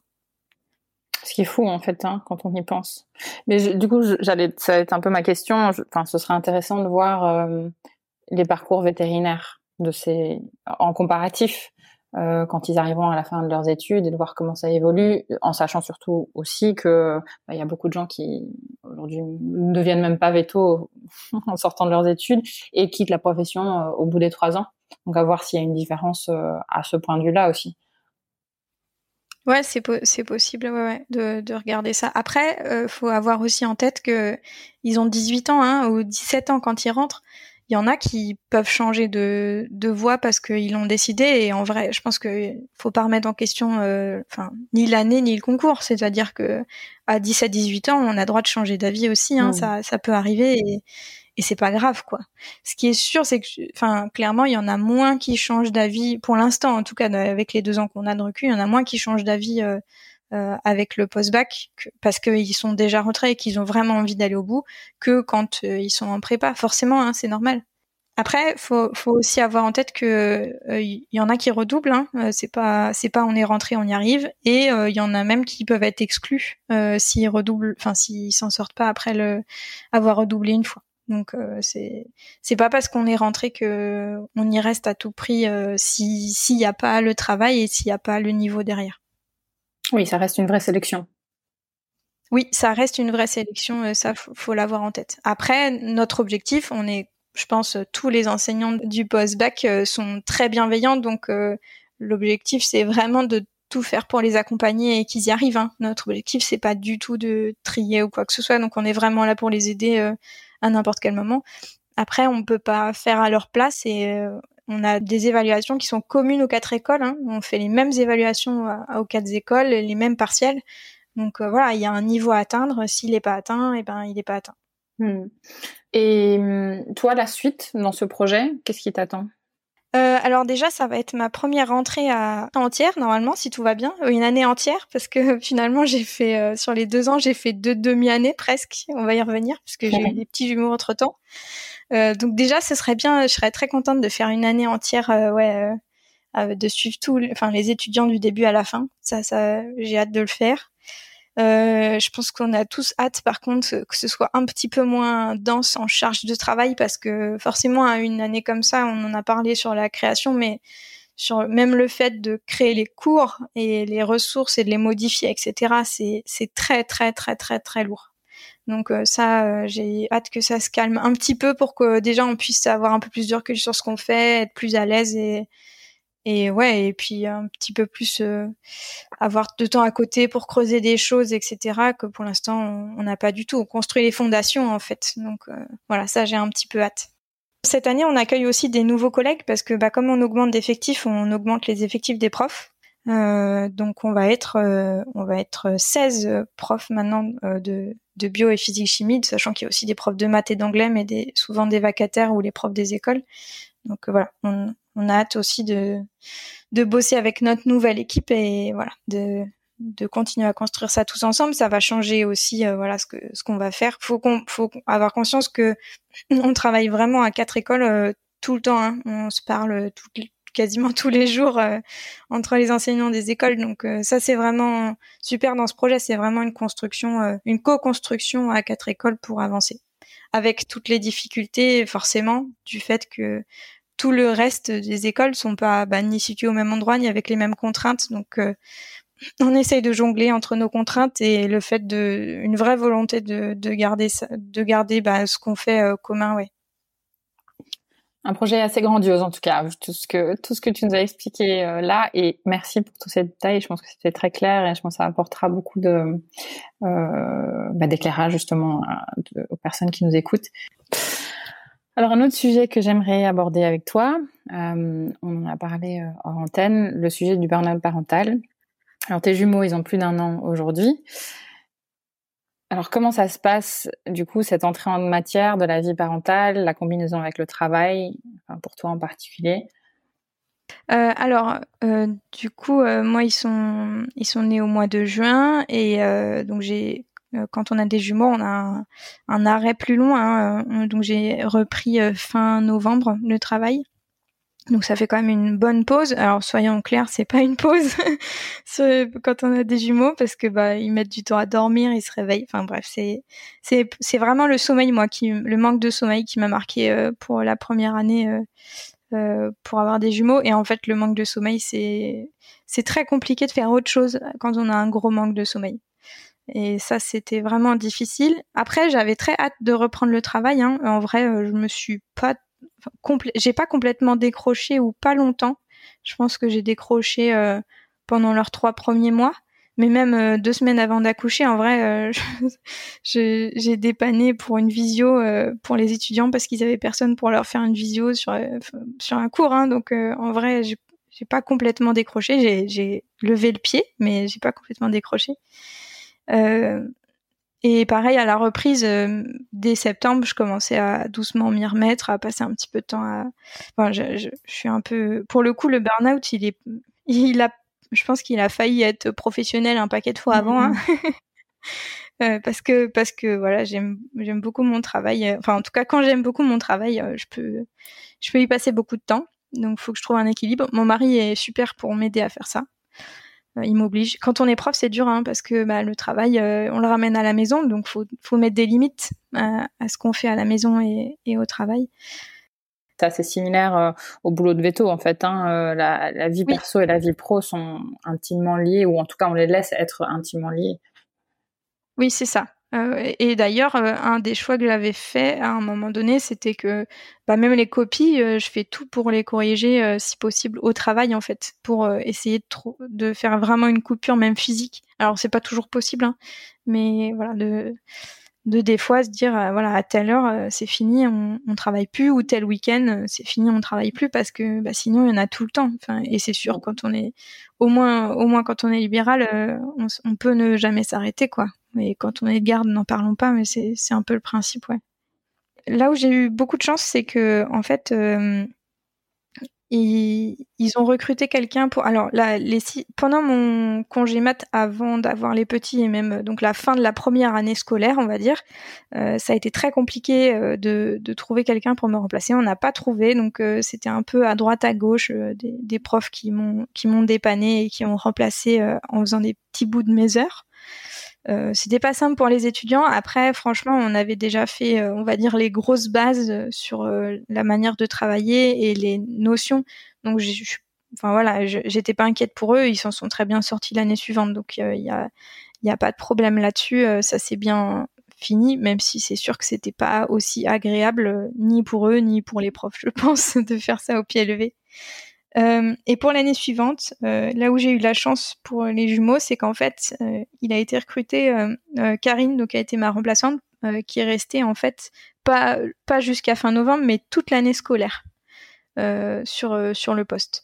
Ça veut dire que moi j'ai repris fin novembre, mais en fait de fin novembre jusqu'à la fin de l'année, on était deux pour faire euh, bah, le poste de prof. Euh, ça, on peut se dire, euh, bah, vous allez vous ennuyer. Franchement, on s'est pas du tout ennuyé ni l'une ni l'autre.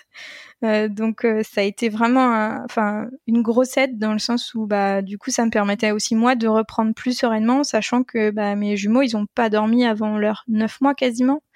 Enfin, ils ont pas, ils se réveillaient très souvent et, et ils se réveillaient encore un peu des fois, mais euh, mais en tout cas, voilà, on avait des réveils toutes les nuits et plusieurs jusqu'à leurs huit mois, quoi.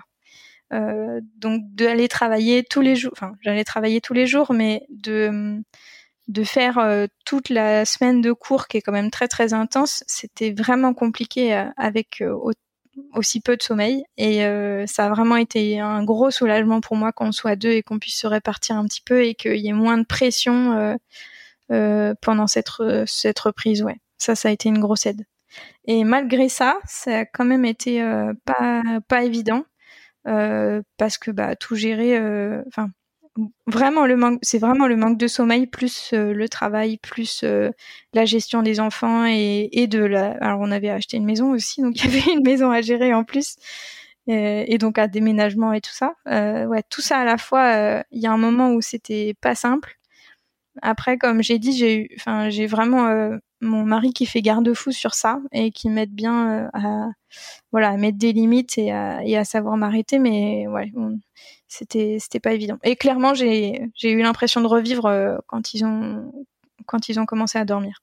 Et euh, de retrouver un petit peu mon cerveau. Je pense qu'il y a beaucoup de mamans qui en parlent, mais, euh, et de papa d'ailleurs, hein, parce que le papa était dans le même état que moi. Le, quand, quand on manque de sommeil comme ça, on n'est plus du tout capable de réfléchir, euh, ni aussi vite, ni de travailler du tout aussi efficacement qu'avant. C'est impossible. C'est, c'est physiquement impossible, en fait. Moi, j'avais cette sensation-là, en tout cas. Mmh. Donc euh, voilà, fallait accepter de pas pouvoir faire autant et, et dès que je, j'essayais d'en faire autant, euh, je dépassais mes limites. Ouais, enfin j'étais, je, je sentais que je tenais plus quoi. Et du coup, c'était quoi tes signaux d'alerte ? euh, Je pense que c'était un peu, ça peut être l'énervement ou ouais le fait d'être, d'être de moins tolérer de choses. Euh, et après, ça pouvait être même de ouais de Enfin, c'était vraiment de pas être capable de de tout faire, quoi. Enfin, de, c'est vraiment le, la sensation que dans la tête ça explose, quoi. Et mmh. que comme ça explose, on n'a plus de, on sait plus organiser les idées, on sait plus rien organiser. Donc ça devient un gros fouillis et et c'est là où je trouve que c'est plus compliqué, ouais. ouais. Ça c'est un, je je connais, je connais pas par cœur les symptômes du burn-out, mais je ouais. pense que ça ressemble un petit peu à ça aussi. Il y a un ouais, moment où, où on ne sait plus euh, qu'est-ce qui a de l'importance ou pas, où on n'organise plus rien. Et, et du coup, ouais, c'est un peu, ça devient un peu de la survie, en fait. Ça veut dire on, on fait les trucs vitaux pour nous, pour nos enfants quand même. et, et après, le reste, on ne sait plus où donner de la tête, en fait. Ouais. C'était un petit peu ça. Et donc, ton, ton mari était un des garde-fous. Est-ce que tu avais d'autres garde-fous ? Peut-être des, des conseils que tu aurais à donner pour d'autres futurs ou déjà maman, papa euh, qui nous écoutent euh, bah, mes collègues aussi, hein, parce que bah, alors déjà, de euh, toute façon, même mes collègues qui, n'ont pas, qui n'avaient pas d'enfants en, en aussi bas âge que moi euh, étaient, étaient limites. Hein, euh, donc euh, voilà, c'était, c'était aussi, même, c'était pas que parental, hein, que burn- burn-out, c'était un petit ouais. peu les deux. Euh, Et donc, c'était vraiment une grosse charge. Donc, euh, déjà, on essayait de s'aider pour se, se, enfin, se dire les limites si on les voyait, ou en tout cas de se calmer un peu tous en disant on fait ce qu'on peut et puis le reste, ça attendra. Et ouais, je pense qu'après, c'est un peu lâcher prise sur euh, tout ce qu'on peut pas faire et, et peut-être à un moment, euh, ouais, faire des listes, je sais pas. Enfin, trouver un moyen autre, presque physique, de, d'organiser si on n'y arrive pas. Et bah tant pis si, euh, enfin dans la journée de travail j'ai, et même à la maison, j'essayais de me dire que je fais pas plus de trois choses par exemple, mais euh, voilà de revoir un petit peu à la baisse pendant cette période-là euh, tout ce qu'on est capable de faire et être un peu indulgent quoi. On est on n'est pas capable de faire la même chose, mais c'est normal et c'est pas pour toujours. Ça dure un peu quand même, mais c'est pas pour toujours, j'espère. J'imagine que ça peut paraître long quand on y est. Oui, clairement, ça peut paraître long, ouais. Mais et puis là, enfin vraiment là, quand le sommeil revient, ça, ça ouais. fait déjà une grosse bouffée ouais. d'oxygène, donc euh, ça, ça change la donne. Après, il y, y a la particularité que j'ai eu des jumeaux. C'est sûr que c'est vraiment dense aussi, quoi. Donc c'est, faut, faut, fallait aussi être indulgent par rapport à ça et le fait que c'est une grosse charge et que pour le coup, le burn-out parental, même sans travailler, c'est assez c'est fréquent chez les parents de jumeaux. Enfin, c'est, c'est un truc que j'avais aussi en tête, de me dire que j'ai conscience que c'est dur, que ça passe, hein. Enfin, un jour, ça, ça reste, ça reste dense tout le temps, mais, mais à un moment c'est un petit peu moins dur quand même, et voilà, et ça c'est pour tous les parents de jumeaux. Donc là pour le coup la clé pour si on a qui ont des jumeaux c'est, ou qui vont avoir des jumeaux, je pense à petite pensée pour Fabien qui, en a, qui va en avoir bientôt, euh, c'est, euh, c'est, de, c'est de s'organiser quoi, c'est de tout anticiper. Mais je pense que ceux qui ont deux enfants, ils diront la même chose, ouais. C'est probablement pareil. Mais c'est vrai que quand il y en a deux, qui ont les mêmes besoins et que et qui sont pas encore capables de faire les choses tout seuls, euh, ça prend forcément deux, quasiment deux, enfin ouais, au moins deux fois plus de temps. Chaque réveil prend deux fois plus de temps, hein, et c'est ça qui est compliqué. Donc tout anticiper, ce qu'on peut anticiper, et et après ça va mieux. Et, et après ils prennent de l'autonomie et on est trop content quand ils prennent de l'autonomie. Et voilà, lâcher prise, pas chercher à avoir une maison parfaite. Alors là où j'ai lâché prise et ça a été dur pour moi, c'est euh, le côté euh, faire at- enfin un peu zéro déchet ou ce genre de choses, où bah là pour le coup euh, je faisais très attention. Avant j'étais dans un défi zéro déchet, je faisais enfin c'était vraiment euh, j'essayais de faire euh, en sorte euh, voilà, l'écologie c'est quelque chose qui me travaillait beaucoup, donc j'essayais de faire vraiment attention. Et pour le coup l'année où ils sont nés, euh, j'ai pas pu faire autrement que de me dire euh, là, on laisse tomber en fait. Enfin, c'est pas on laisse tomber, il y a des réflexes qui sont des réflexes, mais euh, en tout cas, c'est pas, ça peut plus être une pensée euh, prioritaire parce que parce que c'est la survie d'abord en fait. Et mmh. ça m'a, ça a été pas simple du tout. Et et là, du coup, je me sens prête et je je m'y remets et je fais de nouveau attention, mais. Ouais, ça, c'est la première année, euh, j'ai, j'ai vraiment mis ça en pause. Après, c'est, voilà, c'est, c'est bien et pas bien parce que c'est leur planète et voilà, c'est une année de plus euh, où, où on fait moins attention. Mais je vois pas, je voyais pas comment c'était possible de, de tout faire en fait, d'être sur tous les fronts à la fois. je, je, je confirme, hein, j'avais vu euh, Cécile. Euh... je pense un mois après l'accouchement et, euh, et euh, j'étais euh, abasourdie par la quantité de travail en fait, euh, je fatiguée moi-même à regarder. Et du, c'est vraiment du non-stop, donc euh, ouais, ouais, ouais mais je pense que, que c'était la pire période, enfin la période où j'avais le moins de sommeil de de tout. Mais après les les premiers mois, on va dire les deux premiers mois en vrai, on, on est bourré d'hormones, hein. Donc euh, c'est pas trop un problème pour pour la femme. Euh, mon mari, il, il en pouvait plus. Ouais. euh, mais voilà, parce qu'avec des jumeaux, c'est aussi ça. Faut être une équipe. Hein, faut pas faire tout seul. C'est, enfin, faut pas. C'est les deux parents qui font. Et, et d'ailleurs, c'est les deux parents qui sont en burn-out parental. Hein, c'est pas que. Ouais. Hein. Ouais. Euh, voilà. Mais ouais, ouais. Ah, le plus, le plus compliqué, je pense. Mais c'est valable pour tous les enfants. En en parlant avec des copains, c'est, c'est que la fatigue. Euh, c'est pas tout le temps que ça dure trois mois, quoi. Parfois, ça dure un ouais. peu et, et c'est là où c'est compliqué, ouais. C'est là où c'est vraiment dur, c'est tenir, sachant que ça passera un jour. On nous l'a tous promis. Nos enfants euh, feront tous la grasse mat quand ils seront ados, mais on sait pas à quel moment ça s'arrête. Est-ce que tu penses qu'il y a assez de garde-fous pour ça dans le milieu du travail ? euh, Non, clairement. Non, alors déjà, si j'avais été à plein temps, euh, franchement, je sais pas comment ça aurait été possible. Enfin, j'aurais, j'espère survécu, mais j'aurais, j'espère fini mon travail, mais je sais pas. Enfin, là, j'avais, j'avais finalement deux fois moins de cours, et même avec deux fois moins de cours, euh, j'étais, enfin, j'étais vraiment limite. Donc, euh, ça, c'est sûr que je pense qu'on se rend pas compte quand on est extérieur au fait que c'est d'une, c'est une fatigue tellement intense que que c'est pas possible d'être comme avant. Et euh, là où c'est, enfin, j'ai trouvé que c'était vraiment, il n'y avait pas de garde-fou, c'était pour mon mari, parce que en tant qu'homme, c'est quelque chose où je pense que au niveau de la société, on s'attend pas à ce que le papa soit aussi fatigué que la maman la première année. Mais clairement, il était épuisé euh, cet hiver, euh, voilà, quand ils avaient dans les sept huit mois là. Et euh, et pour le coup, au travail, on lui demandait toujours plus de choses, quoi. Mmh. Et, euh, et là, il y avait, il y a pas de garde-fou. Alors j'essayais de, de lui dire de faire attention, mais de toute façon, il pouvait pas faire euh, plus qu'une certaine quantité de travail. C'était pas possible. Mais, mais c'est pas facile. Pour le coup, la société aide pas parce que c'est pas du tout quelque chose qu'on, dont je pense euh, les, les équipes ont conscience. Mmh. Les gens ont conscience au travail. Alors Cécile, on arrive tout doucement à la fin de ce podcast. Euh, est-ce qu'il y a quelque chose que tu aimerais rajouter par rapport à tout ce qu'on s'est dit ? Euh, c'est peut-être des petites choses euh, dont on a parlé euh, tout à l'heure et euh, sur lesquelles je voulais compléter peut-être euh, sur ce que j'ai appris, alors notamment avec mon premier boulot, mais même après, c'est que tout s'apprend et que quel que soit ce qu'on doit faire après, ben on est capable de l'apprendre, je pense encore plus avec notre bagage de veto et tout ce qu'on a fait pour arriver là. Donc euh, que même et surtout que le comment dire tout ce qui est soft skills, ça s'apprend aussi. Donc travailler en équipe, euh, voilà, euh, euh, travailler euh, ensemble et et voilà, toute cette partie-là, ça s'apprend et ça se cultive et, et ça permet de faire à peu près ce qu'on veut. Donc ça, c'est, c'est quand même pas mal de, d'en avoir conscience. Ouais, c'est un, un bon point parce que je pense qu'on on se rend pas compte à quel point euh, notre diplôme est, est versatile, on nous permet de faire beaucoup de choses. Et, euh, et à l'inverse, parfois, euh, on se dit, euh, bah, on se bride par rapport à toutes ces parties euh, compétences comportementales. Et comme tu dis très justement, c'est pas. Euh, j'entends beaucoup de gens dire, ah ben moi je suis pas bon manager ou je suis pas bon dans ça. En fait, euh, oui, il y a des gens qui ont euh, une fibre, mais euh, au-delà de ça, euh, ça se perfectionne et ça s'apprend. Oui, tout à fait.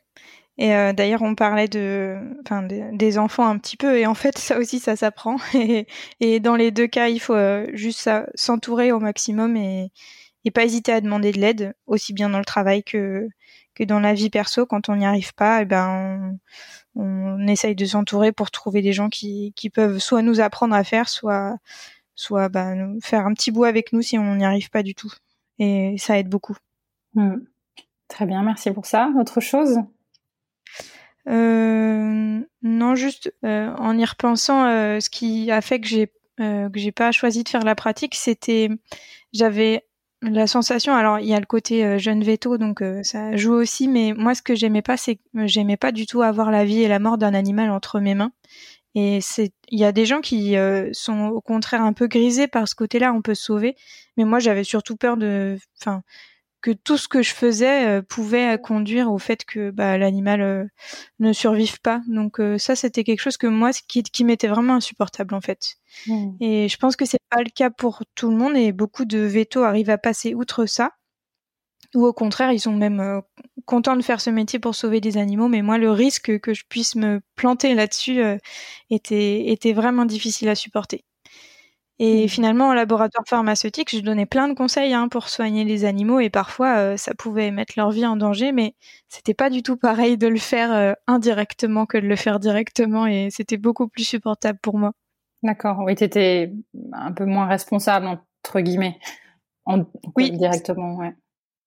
Ouais, c'est ça, oui, et voilà. Et sachant que bah, l'enseignement, il y a aussi des conséquences en vrai, hein, un peu peut-être moins directes, mais qui peuvent être importantes, mais c'est... c'est... Pour moi, c'est pas comme la vie et la mort, et c'est c'est plus facile à gérer. Après, je pense que c'est vraiment en fonction de qui on est et de nos valeurs. Hein, c'est voilà, ça se décide pas.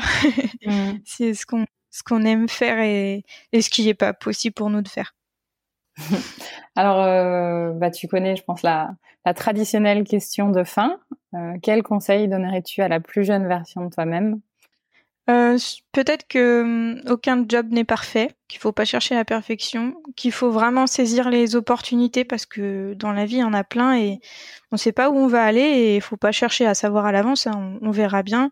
Juste écouter son intuition, si on le sent pas, bah, faut peut-être pas y aller. Euh, et essayer peut-être d'être en, en phase avec nos valeurs, quel que soit ce qu'on fasse. Quand on n'est plus du tout en phase, ben faut voilà, faut peut-être essayer de trouver un moyen de de se retourner euh, professionnellement, personnellement, de n'importe quelle manière, mais mais on tient pas si on n'est pas en phase avec euh, avec ce qu'on fait euh, dans la vie, je pense. Mmh. D'ailleurs, je, je, j'ai une question à ce propos. On parle souvent de, de valeurs en fait sur VétoMicro, et, euh, et je pense qu'on n'a jamais abordé euh, le sujet de comment identifier tes valeurs. Euh, est-ce que tu as un conseil à donner à ce niveau-là ? Euh, on, on, lance, on fait une petite introduction à ça aux, aux étudiants. En fait, euh, euh, j'avais, j'avais eu un, une formation là-dessus, mais euh, il faut essayer de prendre une liste de valeurs. C'est pas mal de faire ça tout simplement et, et de voir les mots qui nous parlent le plus déjà. Ça peut être une idée, tout simplement, euh, et de, de réfléchir après par rapport à des, euh, soit son travail, soit sa vie personnelle, soit ses loisirs, si on retrouve un peu ça. Et s'il y a des mots qu'on retrouve qui, qui ont vraiment du sens pour nous, c'est peut-être que c'est vraiment nos valeurs euh, profondes. Et avoir conscience que ça change, donc euh, c'est pas parce qu'on a des valeurs un, un certain jour qu'on aura les mêmes dans un an ou deux ans. Mmh. Donc euh, voilà, faut régulièrement se poser la question, qu'est-ce qui est vraiment important pour moi et, et voilà, qu'est-ce, qu'est-ce qui me fait vibrer, quoi. C'est, mmh. c'est un petit peu ça. Et quand tu parles de liste, ça, c'est une liste qu'on peut trouver euh, si on Google euh, ou, ou par oui, contre, oui, si sur, on... Internet. Ouais, sur Internet. Oui, c'est demande, ça. On si on à... À... liste de valeurs, euh, et on en trouve plein. Je suis sûre que si et on demande on... à ChatGPT, d'ailleurs, il peut aussi nous donner euh, une liste de valeurs. Ouais. Tout à fait. Et c'est un très bon exercice de faire la même chose avec ses compétences euh, dans son travail, euh, euh, voilà, sur ce qu'on est capable de faire. On parlait des soft skills. Euh, on peut faire complètement la même chose et se poser la question si notre travail correspond à nos compétences fortes, entre guillemets. Mmh. Ça, c'est aussi mmh. un point important. Et savoir, euh, savoir peut-être développer ses compétences fortes encore plus plutôt que de chercher à, à combler ses faiblesses, parce que des fois, euh, c'est C'est compliqué, hein, on est comme on est, on a des faiblesses et on peut pas forcément les faire disparaître, c'est, c'est normal. Donc des fois, faut aussi euh, voilà, savoir se utiliser ses points forts en fait pour euh, pour rebondir mmh. ou compenser euh, ce qu'on ce qu'on a, voilà, sur, ce sur quoi on est moins fort euh, euh, dans son travail, ou enfin qui a un impact en tout cas sur euh, sur sa vie. Et peut-être même les coupler avec euh, ce qu'on aime faire, nos compétences. Oui. C'est ça, l'idée, c'est de coup, euh, coupler les deux, ouais, tout à fait. Bon. Mais ok, merci pour ce super conseil, Cécile. Euh, bah là, on est vraiment à la fin du podcast. Euh, si j'ai bien compris, on peut te trouver sur LinkedIn, et tu es d'accord pour qu'on partage ton email euh, en lien euh, dans ce podcast si les gens veulent te contacter, ont des, ont des conseils à te demander par rapport au cursus, par exemple, euh, ou ont envie de te poser des questions par rapport à ton parcours. Oui, avec plaisir, il n'y a pas de souci. J'ai déjà eu plusieurs contacts sur euh, la reconversion professionnelle, notamment euh, pour être prof, donc il euh, ne faut pas hésiter, je mmh. réponds. Bon bah super, merci beaucoup Cécile, c'était un plaisir de t'avoir à ce micro. Merci à toi Sophie. Merci aux auditeurs de nous avoir écoutés et à très bientôt. À bientôt. Bravo, vous avez écouté cet épisode de VétoMicro jusqu'au bout. Si le cœur vous en dit, partagez-le à vos amis et à vos collègues. Abonnez-vous au podcast et mettez-nous une note de cinq étoiles avec un gentil commentaire. C'est ce qui nous permet de remonter dans les classements et de donner de la voix à la profession. Si vous souhaitez participer à VétoMicro, nous suggérer des invités ou tout simplement nous écrire, faites-le sur l'adresse podcast arobase themavet point fr. Prenez soin de vous et à la semaine prochaine pour écouter une nouvelle façon d'être vétérinaire.